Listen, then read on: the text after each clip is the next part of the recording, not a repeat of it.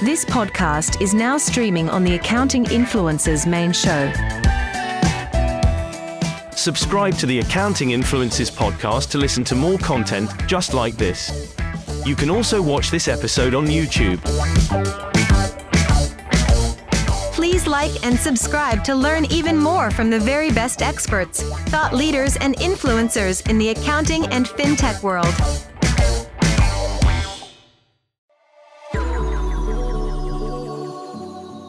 Accounting Influencers Broadcast Network presents UK Matters in Accounting. Sponsored by Accountex.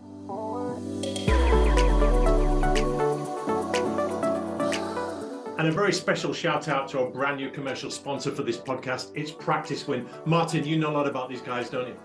Yeah, Practice Win came onto the scene in Accountex this year, and they've developed an app that allows the accountant and every member of the accountant's team to curate the content that they feel they need. So rather than having to go through a site and find everything, the specially curated content from the channel experts comes direct to their smartphone. And there's so much content out there, it's great to cut through it. And My Firm's app, who produced this, they really know what they're talking about with accountants in the mobile space, don't they?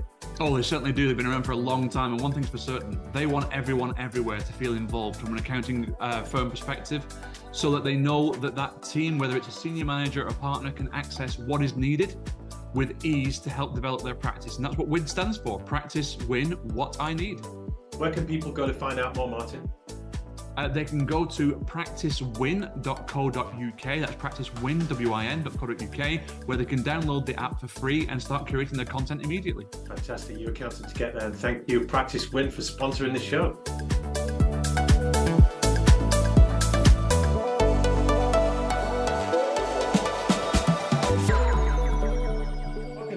UK Matters in Accounting podcast, going out every Friday to UK accountants, practitioners, and the fintech professionals that serve them. This is part of five shows in the Accounting Influencers podcast network. And I'm thrilled to have with me today guest host from Iris, it's Steve Cox. Hello, Steve. Hey, Rob, how you doing? We're doing great. Steve, just for people that haven't come across you, and I can't believe there are not many in the UK, you've been in the game a long time. You've served Iris Software a long time. Tell us quickly about your role. Yeah, so uh, been at Iris for 20 years, uh, accountant by trade, but ended up in the software industry. My role at Iris is looking all around kind of what's going on in the accountant profession and others to go and help to basically help drive the profession forwards with insights for what's happening in the profession, external influences that are coming in as well. Ultimately, the goal is to try and help support accountants in what are quite turbulent times, and I'm there to try and help lead that out of the way. And there's nothing more turbulent at the moment than MTD. It keeps getting buried and deferred. It keeps coming back. It's on everyone's lips. We've had Accountex Manchester recently, and uh, there's Accounting Web Live coming up as we record this. So uh, this thing's going on. What's caught your eye about this? Well, there's a lot of talk around MTD, and it has been on and off. I mean, you look at the amount of changes that we've had within the UK government recently, so that's spurred a lot of conversations as to does this mean that MTD is going to get delayed further? Are there going to be changes to it? Because obviously, with every political change, there can be a change in what we're going to do from a legislative point of view. But I think what kind of really brought it home recently was the uh, the ABAB did a survey, and in fact, they do an annual one but this year's survey focused in on MTD and its kind of impact on practitioners and on businesses. And some of the results that came out of it were quite interesting, to say the least. Well, let's give a little bit of context here. The ABAB is the Administrative Administrative Burdens Advisory Board, and we'll put the link to this piece that you spotted in the show notes. They've done some research.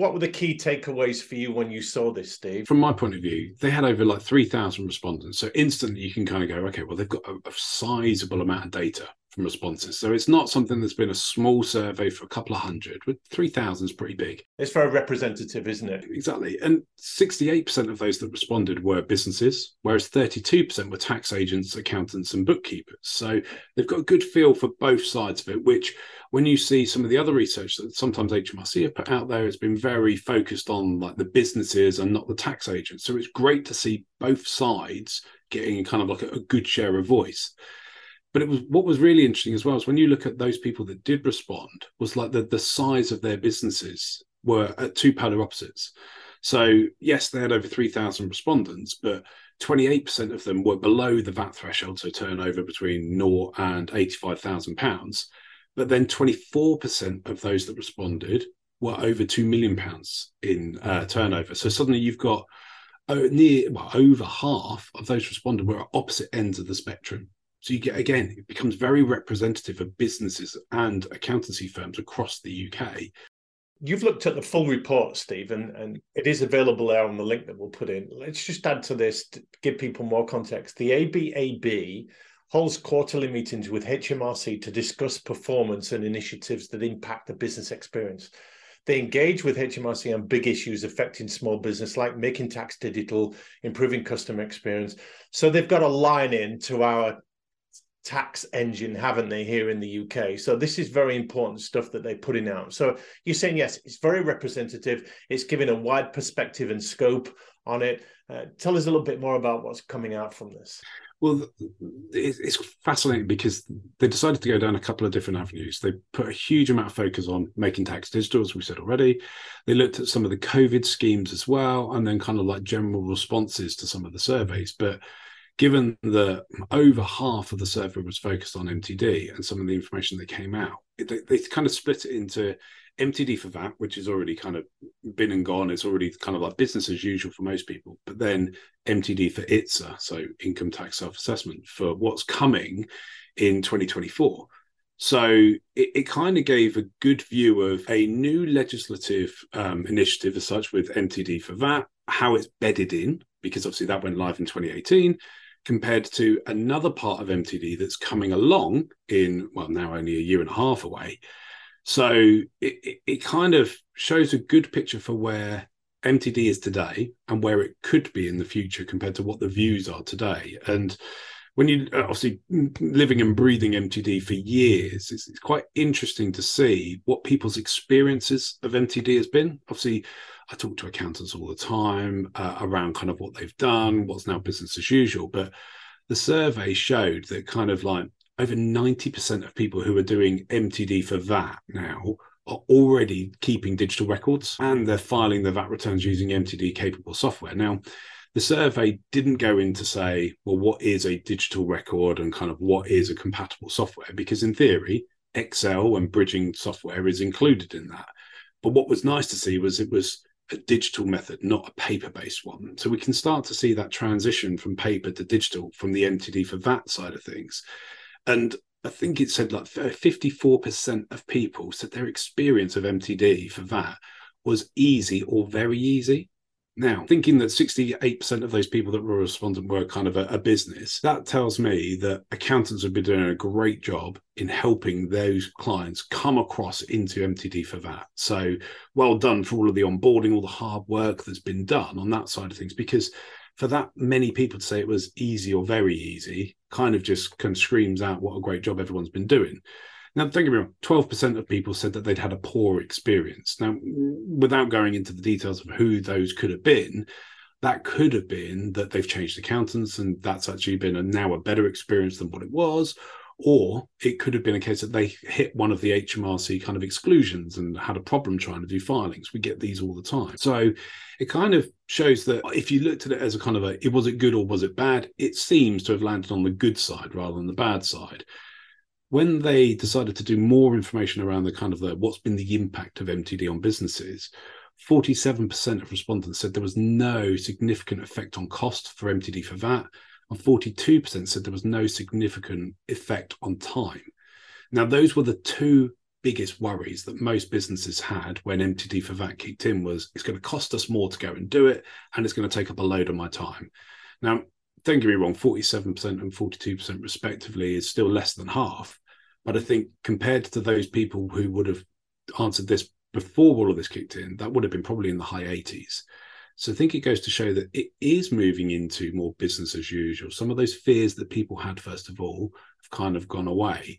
And now it's kind of like a okay we've got more room to improvement. We've done maybe a few filings for it now and we're starting to get it as kind of a part of the normal rhythm. Where are we at now with mtd steve? Is it still going to happen? Is it inevitable or are we going to get more deferred? Where's your what's your sense? My gut tells me the government have spent a hell of a lot of budget and a hell of a lot of money on making this ready to happen. A lot of sunk cost in there you can't it, it is in some regards. So they've got to reap that some way right Otherwise, it's just going to be another case of a load of money being wasted. And obviously, the government don't want to do that.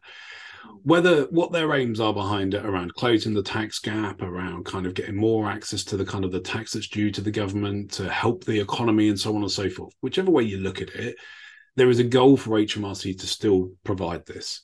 So my gut tells me that it will happen. The legislation's been passed, it is mandated that April 2024, it will come into effect for kind of any individual or those that have got their total gross income from self-employment and property that exceeds £10,000 a year, right? That's what the legislation states. If you ask me, are they ready today? I'd go no. Well, two points. HMRC is still building it out as a software vendor. We're still getting new APIs constantly, and we're confirming with them whether it works or not. We're going through the pilot at the moment. There are bumps in the road for all of that. But the good thing is, is that they're having a longer run up to this than they did with MTD for VAT. For MTD for VAT, we only had like a year to get used to it all and kind of go through the pilot process. This time around, it's two years. So it does give us longer. Now, you could say, well, two years means that that's a potential, even with the problems, to then go, well, we'll delay it further. And maybe that will come. We can't kind of get the crystal ball on that enough to be able to see it. And obviously, the government are never going to say, oh, yeah, there's a delay coming. They're still committed to the dates that they've put out there as per the legislation. But there's always room for these things to be delayed or to be changed but I don't think it will ever be scrapped. The way you're talking, Steve, accountants have showed up well with the flurry of changes and the deadlines that have been put in front of them. So, do you feel some of the heavy lifting has already been done? So, when this does become law, we'll be ready for it? I think that the way I look at it is accountants have kind of got, in some cases, the scars from MTD for VAT. So, they know kind of what they're going to have to go through next time round. They are preparing internally. The question is, are they preparing their clients enough for this from an awareness point of view? I mean, so, one of the things that the ABAB survey had recently pulled out is that the respondents to it, when they were asked, Are you aware of MTD for ITSA and the deadlines for April 2024? 57% of the respondents said they were very aware or aware, but 21% said they weren't aware. So, this survey was the first time they'd ever heard of MTD for ITSA.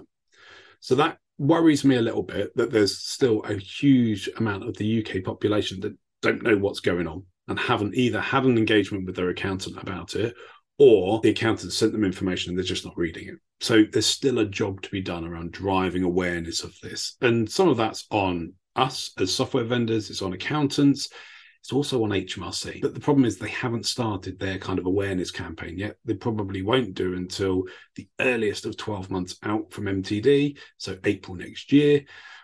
But if you think about what they did with MTD for VAT, it was more like six months out from the mandate. So there's still a while to go before the government kind of steps up its marketing campaigns on all of this. So I think accountants are internally very much prepared. They know what they've got to go and do. And those that don't are talking to other accountants and they're talking to their vendors about what the right way of doing it is. I mean, we've been a part of the pilot scheme and the public beta now uh, with HMRC for a little while. And we've got firms coming to us saying we want to be a part of it. And obviously, we're working with HMRC for them because the only way you can sign up today is through a vendor. There are a number that their clients can't go into the pilot yet because there's only doing the simplest of cases. And the moment you've got a particular type of income or some additional property, you can't go into it. So I would say there's a willingness from accountants and their clients to get involved, to kind of go through the bedding in process but HMRC are still playing catch up with these gates that they're allowing people through. This is fascinating. Steve, any more findings, research stats that you want to share with us on this particular piece that the listeners might be interested in? Yeah, I mean the, the the whole survey is filled with stats, right? And I'm a bit of a stato myself, so I love all these side of things. But here's one that will probably make all the accountants in the room kind of prick their ears up, which was the primary method of keeping tax records today when they were asking about MTD for ITSA. Funnily enough, was still spreadsheets. So 44% of those people were business property, 42% of those with income records were still holding all of those records on spreadsheets. That kind of goes to show that there's still a, a big move to go towards accounting because especially when you think about it um, from a VAT point of view, that was over 90% of people were using software. Now, when you look at accounting software from a point of view of MTD for ITSA, 33% for business property, 28% for uh, income records We're using accounting software. So there's quite a vast difference between preparation for MTD for VAT compared to MTD for ITSA.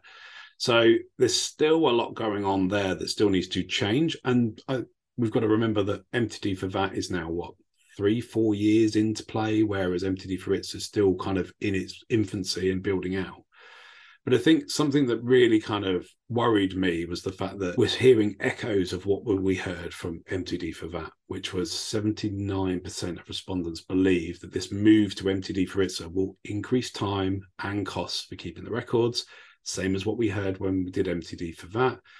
And 58% of people say that it, this increase is going to be significant in its impact on them. Again, this is what we heard from MTD for VAT. When you look back now at how those surveys were responding, and that's dropped from those high like high 70s and 80s to like 47 to 42% respectively it kind of goes to show that maybe fear is still the thing that's holding people back with all of this there's such a lot going on here steve let's just wrap this up what do the accounting practitioners uh, and even the fintech people that surround them. Obviously, Iris at the forefront of this and leading the charge in helping accountants. But what are these professionals out there need to take away from this?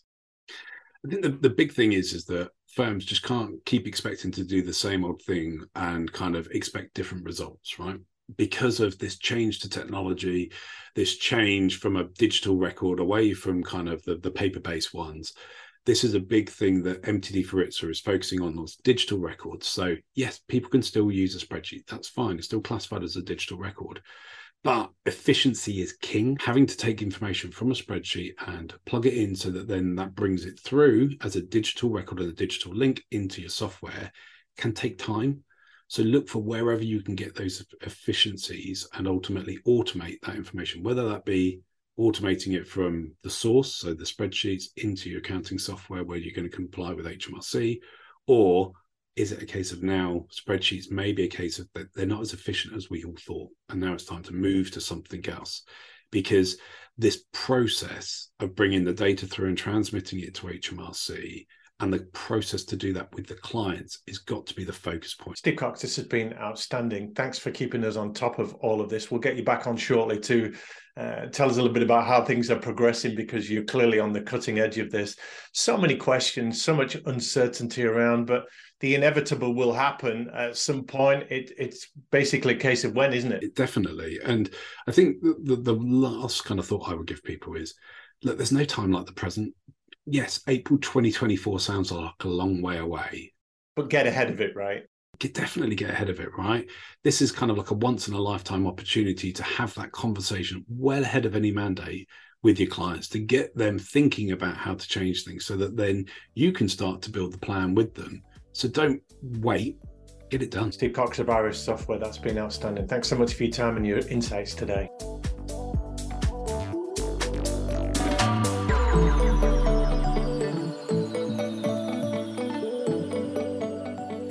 Accounting Influencers Broadcast Network presents UK Matters in Accounting. Sponsored by Accountex